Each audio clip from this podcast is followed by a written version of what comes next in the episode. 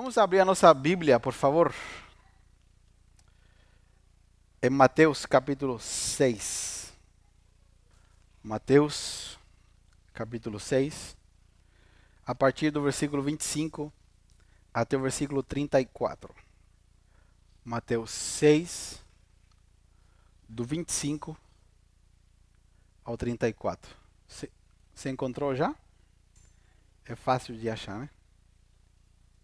Diz assim: Por isso eu lhes digo que não se preocupem com a vida diária, se terão o suficiente para comer, beber ou vestir. A vida não é mais do que comida, e o corpo não é mais do que roupa. Observem os pássaros, eles não plantam nem colhem, nem guardam alimentos em celeiros pois seu Pai Celestial os alimenta. Acaso vocês não são muito mais valiosos do que os pássaros? Qual de vocês, por mais preocupado que esteja, pode acrescentar ao menos uma hora à sua vida? Por que se preocupar com a roupa? Observem como crescem os lírios do campo. Não trabalham nem fazem roupas. E, no entanto, nem Salomão, em toda a sua glória, se vestiu como eles. E se Deus veste com tamanha beleza as flores silvestres, que hoje estão aqui e amanhã são lançadas ao fogo, não será muito mais generoso com vocês, gente de pequena fé? Portanto, não se preocupem dizendo o que vamos comer, o que vamos beber, o que vamos vestir. Essas coisas ocupam o pensamento dos pagãos. O que, que são os pagãos? Vou parar aqui para você entender. Essa palavrinha pagãos são aqueles que não eram judeus. Hoje, traduzindo para a atualidade, seriam aqueles que não conhecem a Deus. Tá bom? Então vou ler de novo o texto. Essas coisas ocupam o pensamento dos pagãos ou, dos, ou das pessoas que não conhecem a Deus. Mas seu Pai Celestial já sabe do que vocês precisam. Busquem em primeiro lugar. Diga comigo, primeiro lugar. O reino de Deus e a sua justiça. E todas essas coisas lhe serão dadas. Quais coisas? As coisas que Jesus acabou de falar. Tá? Portanto, não se preocupem com o amanhã. Diga para o seu vizinho aí que está do seu lado, diga, não se preocupe. Vamos lá. Não se preocupe com o amanhã. Olha o que Jesus disse: Pois o amanhã trará suas próprias inquietações. Bastam para hoje os problemas deste dia. Amém? A mensagem de hoje se chama Mais do que os passarinhos. Caleb, dá uma força para o irmão Valdir lá na porta um pouquinho. O pastor tem que ter radar. Sabe que quando os casais vêm aqui brigados, eu já sei, né? Só quando eles entram. Eu já sei. Radar quando a pessoa anda meio para baixo, se eu já pergunto umas quatro vezes, você está bem? Estou bem. Você está bem? Estou bem. A mensagem de hoje se chama Mais do que os passarinhos. Fica comigo. Eu, vamos lá, eu tenho mais valor do que os passarinhos. Pode ser que você já sabia essa verdade. Só que, às vezes, a gente esquece. Às vezes a gente esquece que nós temos mais valor do que os passarinhos. Alguém já viu algum passarinho suando com chama com gastrite, com úlcera, preocupado porque tem que comprar comida? Preocupado porque tem que pagar a parcela algum algum João de Barro, preocupado que tem que pagar a parcela da casinha dele que ele construiu? Não? Outro dia Outro dia, não sei se você viu uma foto de um João de Barro que construiu a casa assim, ó. Uma em cima da outra, bem alta. E eles falaram que esse João de Barro era aqui de Balneário Camboriú. Porque era, tipo, construir um prédio, né? Entenderam? É? Tava lá, João de Barro de Balneário Camboriú, que tinha várias casinhas para cima. Então, nós temos mais valor do que um passarinho. Amém? Parece uma bobeira o que eu estou dizendo, mas é importante lembrar isso, porque às vezes, nas batalhas do dia a dia, nas aflições do dia a dia, nos problemas do dia a dia, a gente acaba esquecendo que nós temos mais valor que um passarinho. E a gente acaba se preocupando. E quero brevemente dar uma, uma introdução para que você e eu entendamos. Deixa eu pôr um cronômetro aqui. Para que nós entendamos essa palavra. A Bíblia é um livro hoje muito mal utilizado. Vou, falar, vou ir bem devagar para você entender. A Bíblia, hoje, com o, o momento em que nós vivemos da informação, é um livro muito mal utilizado. É um livro muito torcido. É onde as pessoas pegam um texto bíblico, uma parte da Bíblia, e elas interpretam da sua própria forma para usar isso para o seu próprio benefício. A Bíblia é maravilhosa. Por quê? A Bíblia foi escrita em aproximadamente um período de 4 mil anos, de início a fim. Desde o primeiro livro que foi escrito até o último. 4 mil anos esse espaço. Aproximadamente escrita por 40 homens. Em quatro continentes diferentes. Vamos lá. A Bíblia foi escrita aproximadamente por 40 homens inspirados por Deus, de um período histórico de 4 mil anos aproximadamente, desde o primeiro livro até o último, em quatro continentes diferentes e ela nunca se contradiz.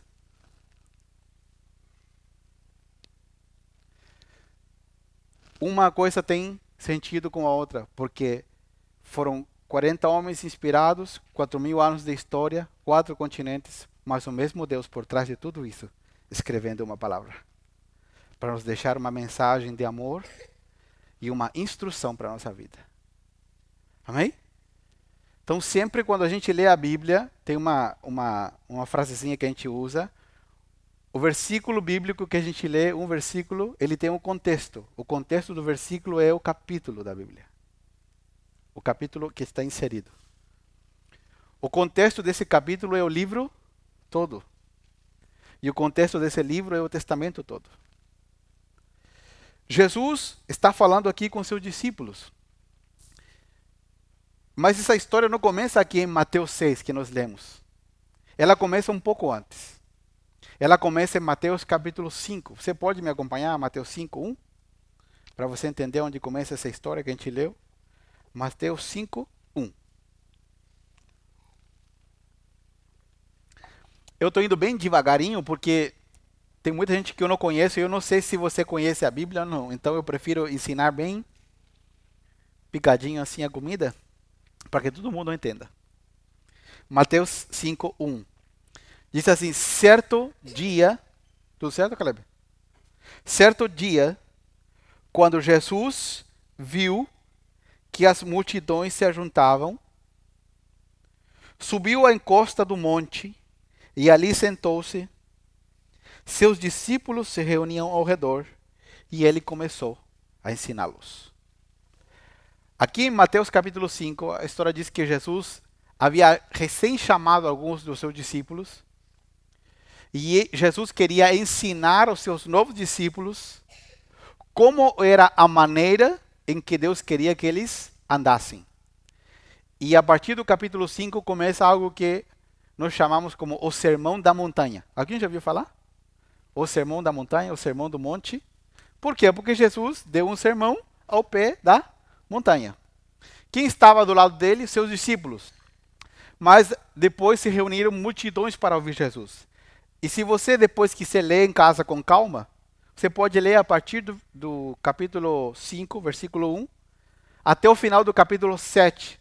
O Sermão do Monte começa no capítulo 5 e termina no capítulo 7. O que, que é o Sermão da Montanha? O Sermão da Montanha é a constituição do reino de Deus. É onde Jesus disse: É assim que eu sou como Deus e é assim que eu quero que vocês vivam comigo. Por isso que o Sermão da Montanha começa assim. Bem-aventurados, diz a versão tradicional. A nossa diz: Felizes são os pobres de espírito. Não os pobres. Os pobres de espírito. Pois o reino dos céus lhes pertence. Felizes os que choram, pois serão consolados. Felizes os humildes, pois herdarão a terra. Felizes os que têm fome e sede de justiça, pois serão saciados. Felizes os misericordiosos, pois serão tratados com misericórdia. Felizes os que têm coração puro, pois verão a Deus. Felizes os que promovem a paz, pois serão chamados filhos de Deus.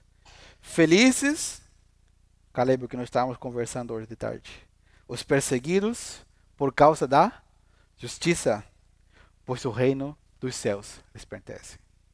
Jesus está estabelecendo princípios bases de como funciona o reino de Deus.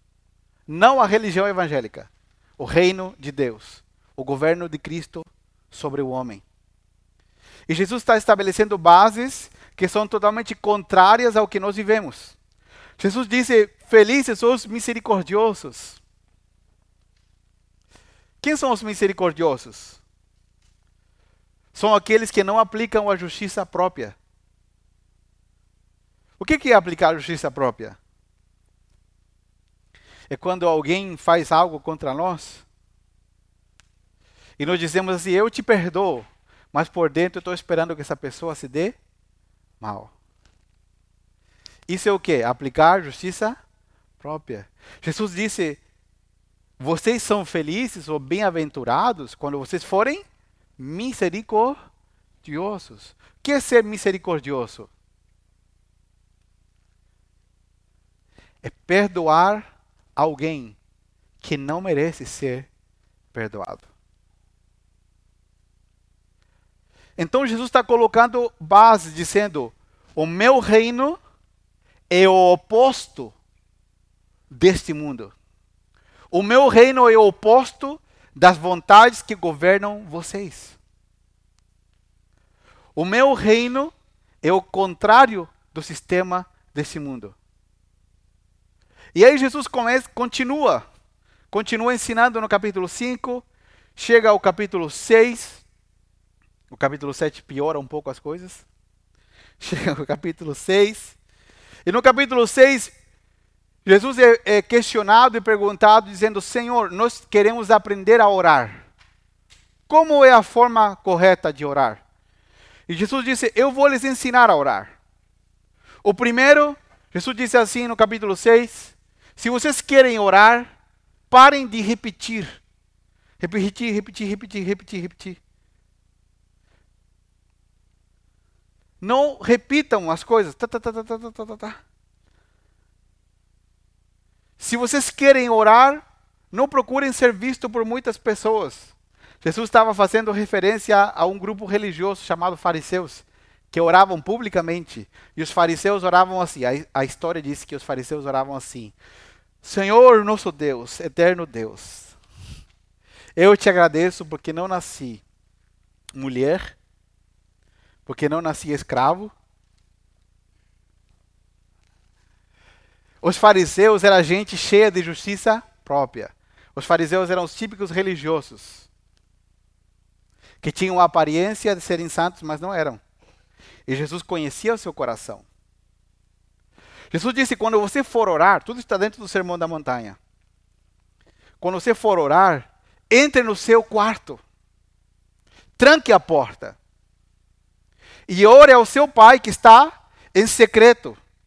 E o seu pai que vê o que você faz em secreto te recompensará publicamente. E Jesus disse: quando vocês forem orar, orem da seguinte forma. Jesus não dá uma reza para ser repetida. Jesus dá uma oração de princípios. Ele diz: Pai nosso. Para quebrar a justiça própria. Porque quando nós for, vamos orar, às vezes nós oramos Pai meu. Olha, vou repetir, vou voltar. Acho que eu fui muito rápido. Jesus, quando começa a orar, diz assim: Pai nosso. Muitas vezes, quando nós vamos orar, o nosso coração não ora Pai nosso, ora Pai meu. Porque às vezes nós nos sentimos únicos seres humanos na Terra. Já, pensou que, já percebeu que às vezes a gente fala assim: sou eu o único cidadão com problemas? É a minha filha, a minha família, a minha casa. Parece que as bombas só explodem na minha mão. Quantos já falaram isso ou pensaram isso? Tem algum, alguém normal como eu aqui? Já? Ou sou eu sou o único pecador aqui? Não? Não estou sozinho aqui nessa sala? Não? Vocês estão tão quietinhos? E Jesus disse: quando você começar a orar, ore assim: Pai nosso, que estás no céu, santificado seja o teu nome. Venha o teu reino.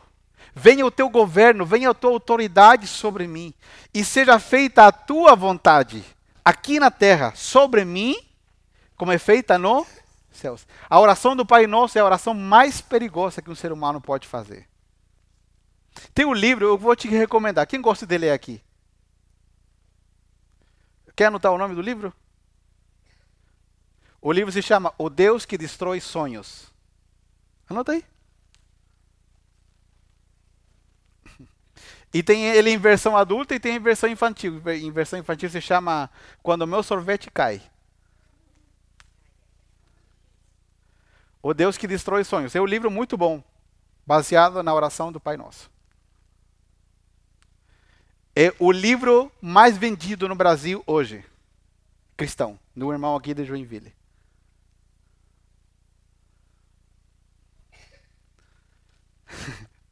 é? Ele tem um podcast também chamado Bibotalk. Se você quiser ouvir depois.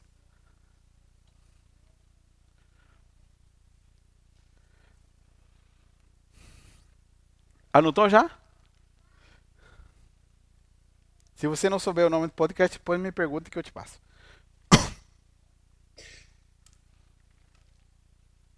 Tem uma entrevista bem legal dele com o Pedro Bial, não é Pedro Bial da Globo? Lá no como que é o nome dele? Conversa com Vial, né? É. Tem uma entrevista bem legal dele lá, se você quiser ouvir, é, eu recomendo você ouvir lá. Muito boa. Tá? O Deus que destrói sonhos, o nome do livro. Não se assuste, é um livro muito bom. É o livro que vai te fazer ser um crente mais assertivo ainda. Amém? Vamos lá, tô indo devagarinho, devagarinho. Jesus começa a orar assim: Pai nosso que estás no céu, santificado seja o teu nome venha o teu reino, seja feita a tua vontade, aqui na terra como é feita nos céus. O pão nosso de cada dia nos dá hoje. Senhor também perdoa as nossas ofensas. Assim como nós, vamos lá, me ajude, perdoamos a todos aqueles que nos têm ofendido. Termina assim, porque teu é o reino, o poder e a glória para sempre. Amém. E Jesus continua, é, o Pai Nosso não acaba aí. Nós terminamos aí, mas o Pai Nosso não acaba aí. Jesus disse: E aquele que não perdoar de todo o coração seu irmão, Deus Pai também não lhe perdoará. E aí continua, capítulo 6, e avança o capítulo 6 até o finalzinho, o texto que nós lemos. Jesus olha para os seus discípulos e diz assim: Gente querida, o mundo, as pessoas que trabalham todo dia. Você conhece alguém que, que parece que está no automático? Que aperta um interruptor assim e a pessoa faz o que da vida? Ela trabalha, para para almoçar, volta a trabalhar, vai em casa, toma um banho, assiste uma série e dorme.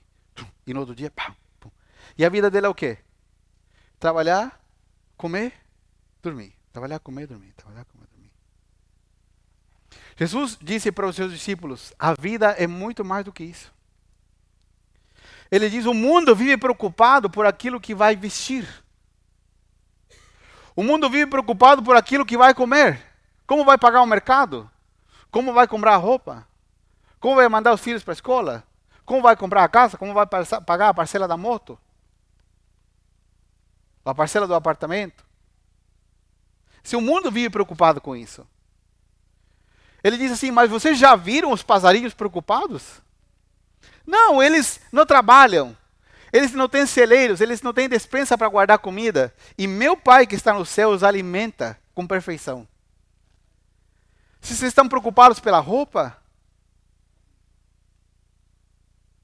vocês já viram os lírios do campo, as flores? Elas são tão maravilhosas que nem Salomão, o rei mais rico que teve na história, se vestiu com tanta glória como Deus veste os lírios do campo.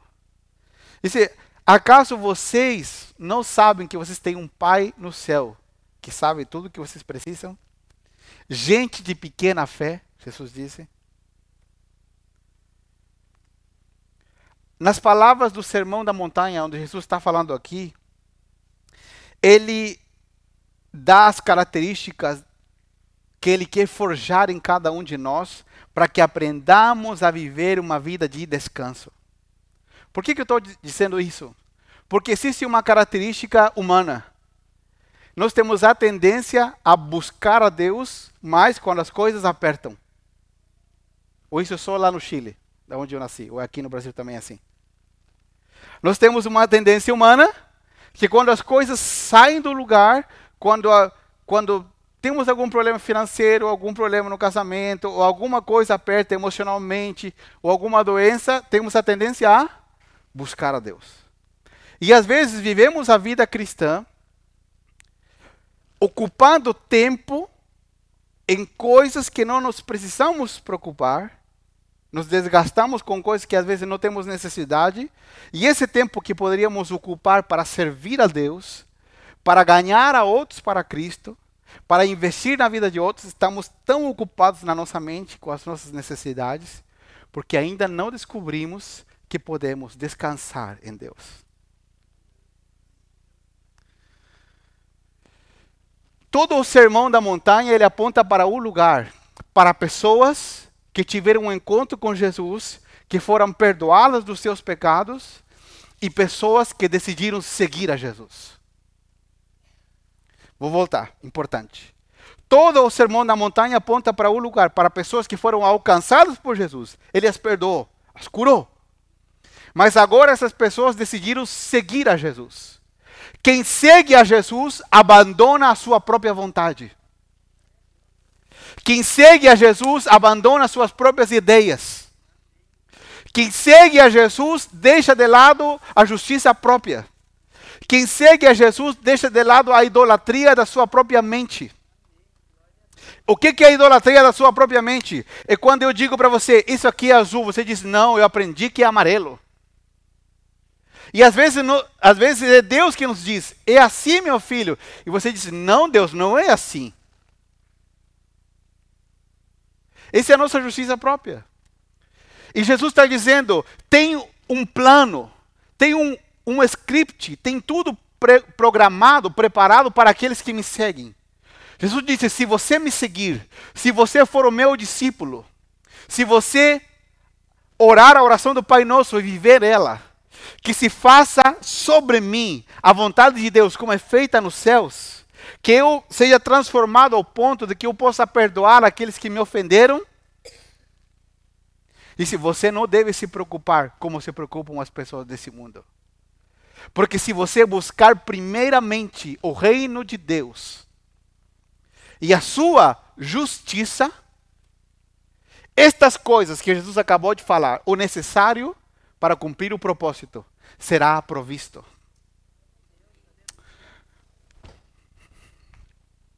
Sabe o que acontece muitas vezes na vida cristã? Nós temos momentos de sofrimento, momentos onde somos pegos, sofrendo por alguma coisa que, que nos faz falta, o que queremos. Isso acontece porque estamos nos medindo e nos comparando com pessoas que não têm a mínima intenção Eu isso aqui eu quero, vou ler de novo para que você guarde no seu coração. O sofrimento vem no nosso coração quando estamos nos medindo e nos comparando com pessoas que não têm a mínima intenção de viver no centro da vontade de Deus. Vou falar de novo.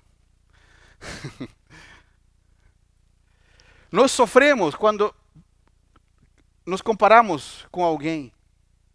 Por que, que eu ainda não cheguei lá? Por que, que eu ainda não tenho aquilo? E às vezes nós estamos nos comparando com gente que não está nem aí para fazer a vontade de Deus.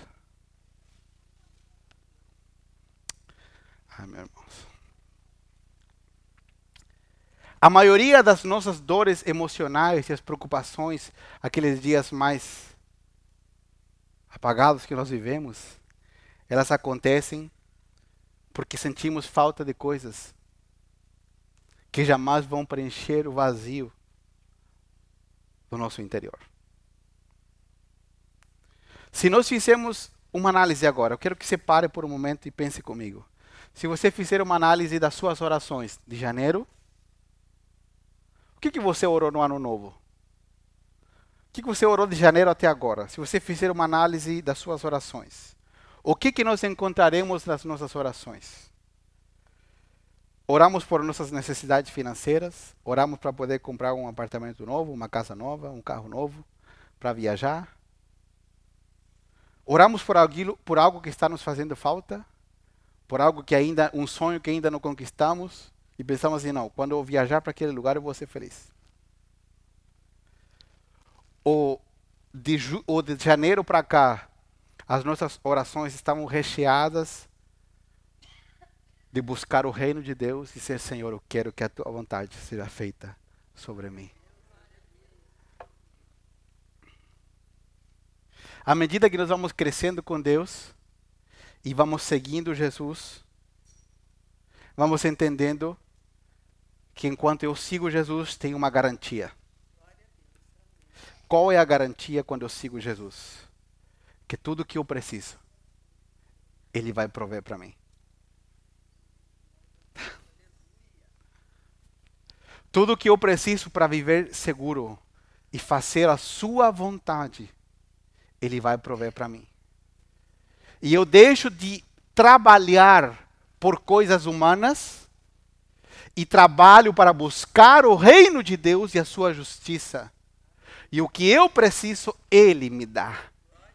E eu aprendo a descansar nele. E todas as minhas forças, toda a minha energia, toda a minha oração é destinada a buscar o reino de Deus e a sua justiça.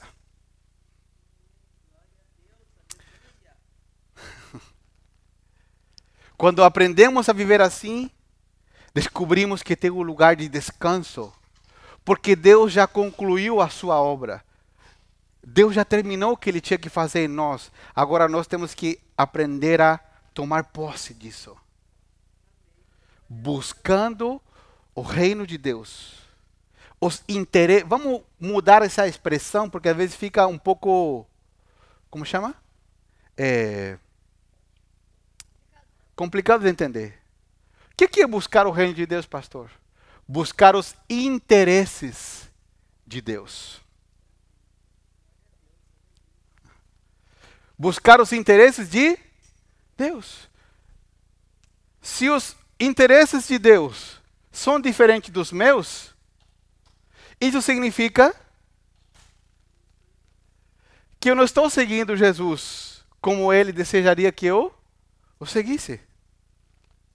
Se eu estou seguindo Jesus como ele desejaria que eu seguisse, muitas coisas que eu faço uma força para ter, vou deixar de fazer força, porque ele vai me dar. Ele vai colocar na minha mão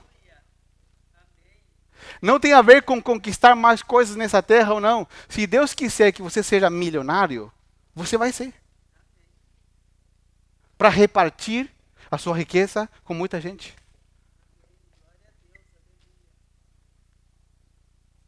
Amém?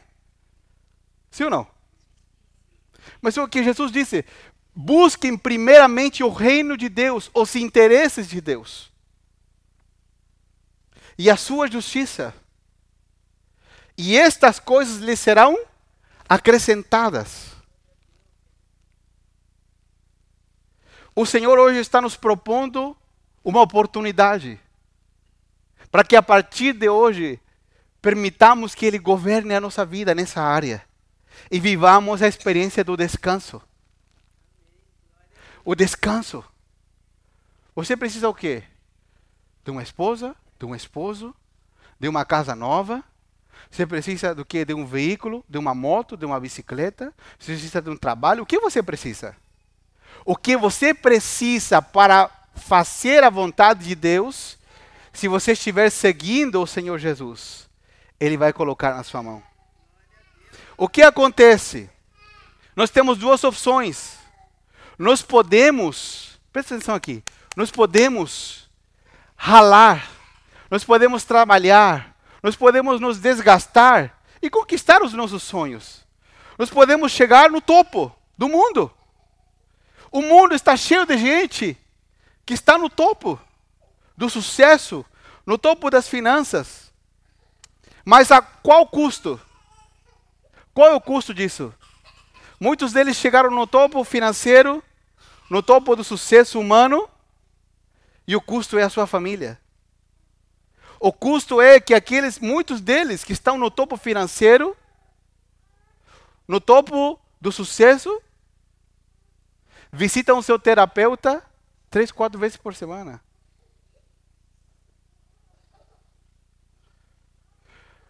O que o Senhor está nos mostrando é que Ele quer nos inserir no caminho da Sua vontade. Para que aquilo que você tenha para desfrutar e fazer a vontade de Deus, como uma provisão diária, não mate você. Quantas pessoas passam pelos consultórios psiquiátricos, psicólogo toda semana, com úlceras, com problemas familiares? Porque às vezes, em detrimento da família, está o sucesso. E Deus está nos chamando para quê? Ele diz: Eu vou te dar tudo o que você precisa. Às vezes, Deus não vai te dar tudo o que você quer. E o que eu estou dizendo hoje como pastor, biblicamente, não é comercial para o mundo em que nós vivemos. Porque hoje é mais fácil você ouvir um pregador que te diga que Deus vai te dar, que você vai reinar em vida, que você vai ser o mais. E se Deus quiser que você não seja conhecido? Não tem problema, eu quero ser conhecido no céu. Não me interessa se sou conhecido na terra ou não. O que vale é lá. O que vale é lá. O que vale um dia que eu chegue diante do Senhor e Ele diga: servo bom e fiel. Com pouco você foi fiel, sobre muito eu te colocarei. Entra. e isso tem a ver com buscar a sua vontade e a sua justiça. E tudo, irmão, eu sou a prova viva disso. E você diz, pastor, mas tu é pastor. Não tem problema. Você pode ser eletricista, vidraceiro, trabalhar com logística, não importa o que você faz. Se Deus não te chamou para ser pastor, não tem problema. É lá onde você trabalha que você tem que buscar o reino de Deus e a sua justiça e mostrar a presença de Deus lá. Eu sou a prova viva de que você não precisa se cansar para que Deus te dê o que você necessita. Para que Deus te dê o que você necessita para quê? Para fazer a vontade de Deus. Se hoje eu preciso de um carro, Deus me dá um carro. Mas houve um tempo que eu precisava do quê? De uma bicicleta. E Deus me deu uma bicicleta. E houve um tempo que eu não precisava nem de carro, nem de bicicleta. Precisava só de, das minhas pernas. Eu podia ter me frustrado porque não tinha um carro, podia. Mas para esse momento eu podia andar de a pé. Porque se eu me comparasse com outros, eu estaria frustrado. Mas eu aprendi. E óbvio que eu não tenho uma vida perfeita.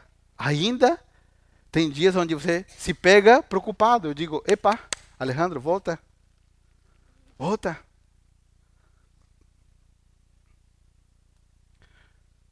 Todos nós temos sonhos, não é verdade?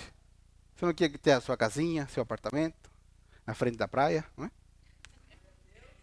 É? Tem vários corretores, né? Se você, vocês vão estar lá na porta depois você esperando para te vender um apartamento. Brincadeira. É? Não quer ter uma casa, não quer ter um apartamento, não quer ter um veículo, não quer viajar, tudo isso. Isso é lícito. É lícito. Ninguém está dizendo que Deus não quer isso para nós. Só que às vezes nós gastamos toda a nossa vida, as nossas forças, nossos recursos para isso. Para um prazer pessoal que vai durar uma semana. Mas buscar o reino de Deus e a sua justiça. Buscar o reino de Deus e a sua justiça nos dará uma recompensa eterna.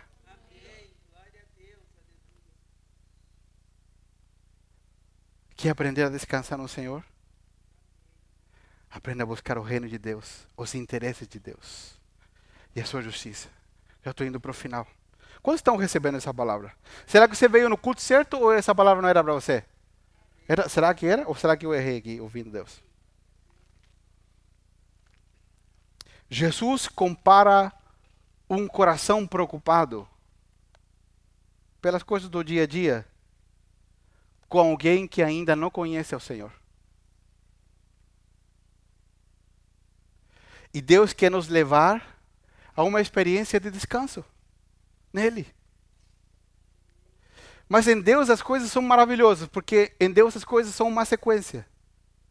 Elas são a consequência de algo.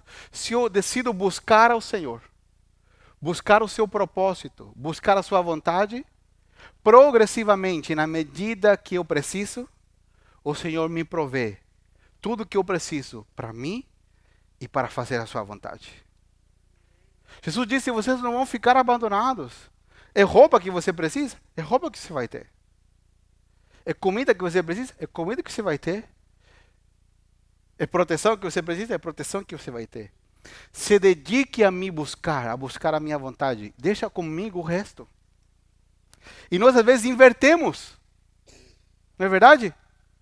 Quantas pessoas eu recebo que dizem assim, pastor, estou fazendo esse negócio, ora por mim para dar certo. Eu falei, já perguntou a Deus? Como você quer que eu mude a opinião de Deus a respeito de algo? Não tem como. Por mais que seja pastor, não dá. Tem, o relacionamento está perto, mas assim, não dá para. Né? Não é verdade? É porque nós estamos invertendo o papel e não precisamos inverter o papel. Precisamos buscar o Senhor e os interesses de Deus. E eu concluo dizendo o seguinte: Pastor, o que, que são os interesses de Deus? Pastor, eu estou pensando em terminar minha casinha, falta o reboco ainda. Falta fazer mais um puxadinho atrás. Eu nem comprei a minha casa, amor de aluguel, quero comprar a minha casa. Eu já tenho uma casa, mas quero comprar outra. Às vezes você está pensando nisso. Tudo bem. Quais são os interesses de Deus? O que é o reino de Deus? Deus tem alguns interesses. Buscar o reino de Deus é, é que os interesses de Deus e os meus, a cada dia, se pareçam mais. Deus tem vários interesses, mas podemos resumir eles em três coisas. Deus está querendo salvar pessoas. Primeiro o interesse de Deus. Ok? Salvar pessoas. Então, se você só levanta de manhã pensando em ganhar dinheiro para pagar a parcela, é porque os interesses de Deus ainda não fazem parte do seu coração. Ok? Ai, pastor, é muita exigência. Vou para uma igreja que exige menos. As pessoas pensam assim, né? Você sabe que tem uma pessoa que fala assim, que tem igreja que se abrir a Bíblia tem que fechar a igreja, então não pode abrir a Bíblia.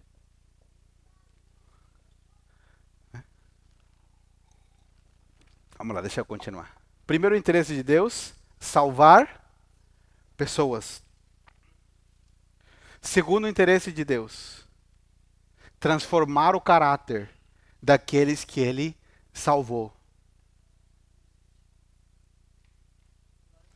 E terceiro, interesse de Deus, se a gente pudesse resumir tudo de forma simples: preparar uma igreja gloriosa para o retorno de Cristo Jesus. Em qual dessas três etapas do interesse de Deus você está envolvido? Qual dessas três etapas do interesse de Deus tira o seu sono? Qual dessas três etapas do interesse de Deus ocuparam as suas orações durante esses seis, sete meses do ano? eu vou te dar uma dica por experiência própria. Deixe que os interesses de Deus tomem conta do seu coração. E deixe que Deus faça a parte mais difícil, que é prover o que você precisa, que trabalhando no período que Deus te dá, você jamais alcançaria. Ah. Se você deixar que o Senhor coloque no teu coração os seus interesses, Ele vai prover o que você precisa. No tempo que Deus te dá essas coisas, se você colocasse isso em trabalho, você jamais conseguiria o que Deus te dá no tempo que Ele te dá. Ele faz de propósito para humilhar o nosso ego. Para dizer, sou eu que estou fazendo, não é você. Olha, observa como eu faço. Deixa que eu cuido de você. Mas se preocupe por aquilo que eu estou preocupado. Ore para que no teu coração você queira ser um que salve, que ser instrumento para alcançar a outros, que ser instrumento para transformar o caráter daqueles que Deus já salvou e que você esteja envolvido em preparar uma igreja gloriosa para a volta de Cristo. Aí as prioridades mudam. A gente muda nossa forma. Tudo muda. Muda como investimos o nosso tempo, como investimos os nossos recursos, os lugares onde estamos, aquilo que ouvimos, tudo muda. Porque os interesses do nosso coração mudaram. E aí nós paramos de fazer campanha. Ah, vou fazer uma campanha de sete dias para quê? Para minha casa nova. Né? A campanha de sete dias para o meu carro novo. A campanha de sete dias para a viagem sonhada. Não, não tem essas campanhas? Sim ou não? Vocês moram no mesmo país que eu, não? Não tem essas? Tem. Mas é só abrir a Bíblia que essas campanhas acabam. Pastor, não pode, pode fazer campanha. Quando que o dia ele vai fazer a campanha para que Deus tome meu coração com a sua vontade? Né? Campanha voltando para a cruz. Né? Campanha, nos ajude a perdoar, Senhor. Campanha, Senhor, eu quero fazer a tua vontade. Essas campanhas são boas. Por quê? Porque às vezes nós estamos orando na direção onde não vamos desfrutar do maravilhoso que é a vida com o Senhor Jesus. Jesus disse para os seus discípulos: por mais que você faça força, você não pode acrescentar uma hora à sua vida. Inverta. Deixe que seu coração seja tocado pelos meus interesses. Busque o meu reino e a minha justiça em primeiro lugar. A gente fala, pastor, espera um pouquinho. Depois, Deus aonde? Segundo lugar. Se Deus não está em primeiro lugar, Ele não está em nenhum lugar na nossa vida. Depois que Ele saiu do primeiro lugar, Ele já não está em nenhum lugar. Deus só é digno do primeiro lugar. Segundo, para Deus não serve. Ele é Deus. Eterno, misericordioso. Podia mandar um raio nos partir no meio aqui. Mas Ele não faz, porque seu amor sua graça, sua bondade, sua misericórdia, todos os dias, se estende para nós dizendo: Filho, vem. Tem uma vida muito mais interessante para te dar que a vida que você planejou, que a vida que você sonhou. Venha andar comigo. Venha andar do meu lado. Venha experimentar o meu poder. Venha experimentar o meu favor sobre você. Venha experimentar o meu cuidado.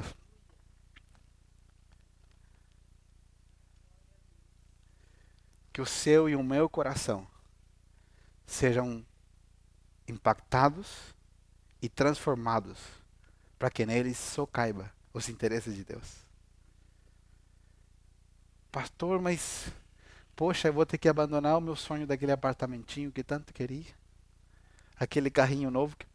Não precisa. Às vezes, eu não vou, eu não vou cometer o erro que alguns cometem. Às vezes, Deus pode te dar um melhor que aquilo que você sonhava. Às vezes não. E se Deus não te der o melhor, você vai ser feliz onde você está.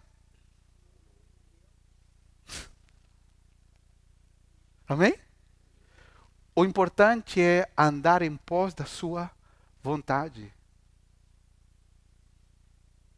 E desfrutar o cuidado de Deus sobre a nossa vida. Deus só está esperando que você se renda para ele poder fazer.